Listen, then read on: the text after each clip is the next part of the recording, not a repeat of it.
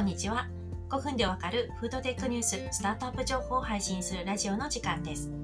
このラジオでは世界のフードテックニュースをわかりやすくお伝えしています。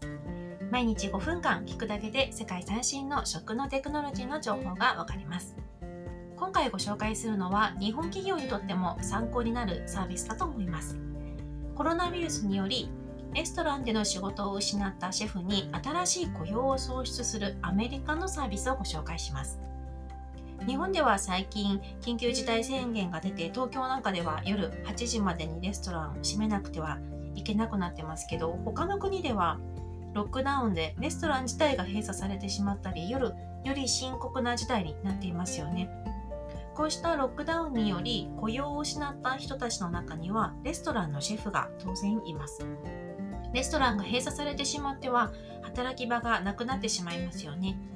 こうした失業したシェフたちの在宅ワークを可能とする新しいサービスがアメリカで生まれています。このサービスを始めたのはウッドスプーンという会社で自宅でシェフが作った料理を個人宅に配達するサービスに特化しています。まだ誕生して1年ほどなんですけど、ニューヨークを中心に登録ユーザーが8000人を超えるほどに急成長している企業なんですね。UberEats のようにいろいろなお店と契約して、Uber の配達員の方が食事を配達する一般のデリバリーとは違って、ウッドスプーンが対象としているのはシェフなんですね。レストランと個人宅ではなくて、個人のシェフと個人宅をつなげるサービスになります。使い方はユーザーが専門アプリで自分が住むエリアで注文できるメニューを確認します。注文するとホームシェフが作った温かい料理が届く仕組みになっています。ちなみにこのウッドスプーンに登録しているシェフの半分以上がプロのシェフのようです。半分弱は料理愛好家ですが半分以上がプロのシェフでニューヨークの著名レストランに勤務していたけれど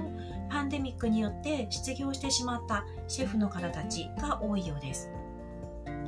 ユーザーが注文するとシェフはアプリを通じて注文を受け取って自宅で料理をします。配達はウッドスプーンが行います。決済はアプリ内で完結しましてウッドスプーンは注文ごとに手数料を受け取る仕組みになっています。これならレストランがロックダウンで閉鎖されてもシェフは家にいながら料理を提供して仕事をすることができますしレストランが閉鎖されて困っている住民の人たちにとっても家にいながらレストランのプロのシェフが作った料理を楽しむことができるのでウィンウィンなサービスですよね。創立してから1年ほどで登録されたシェフは100人。ユーザー数は8000人を超えているそうです。この会社は12月に最初の資金調達にも成功していましてシードラウンドで200万ドル約2億円を調達しています。シードラウンドのシードというのは種を意味していまして本格的に事業をスタートする前の状態を言うことが多いです。今回調達した資金でニューヨークや他の州に拡大していきたいとしています。今回ご紹介しているウッドスプーン面白いサービスなんですけど一つ障壁がありましてそれはアメリカでは州あの州ごとに法律が異なることなんですね。自宅で作った料理の販売はアメリカでは州によって法律が異なっていましてウッドスプーンは安全性を確保するためにシェフと面談したり食事の評価やキッチンの検査など厳格な検査を実施しているんですけどシェフはシェフであの週ごとにクリアしなければいけない規制があるようです。特にニューヨークではシェフが作る食品のタイプによっても適用される規制が異なるみたいでそのため多くのシェフは実際は自宅ではなく商業施設で料理しているようです。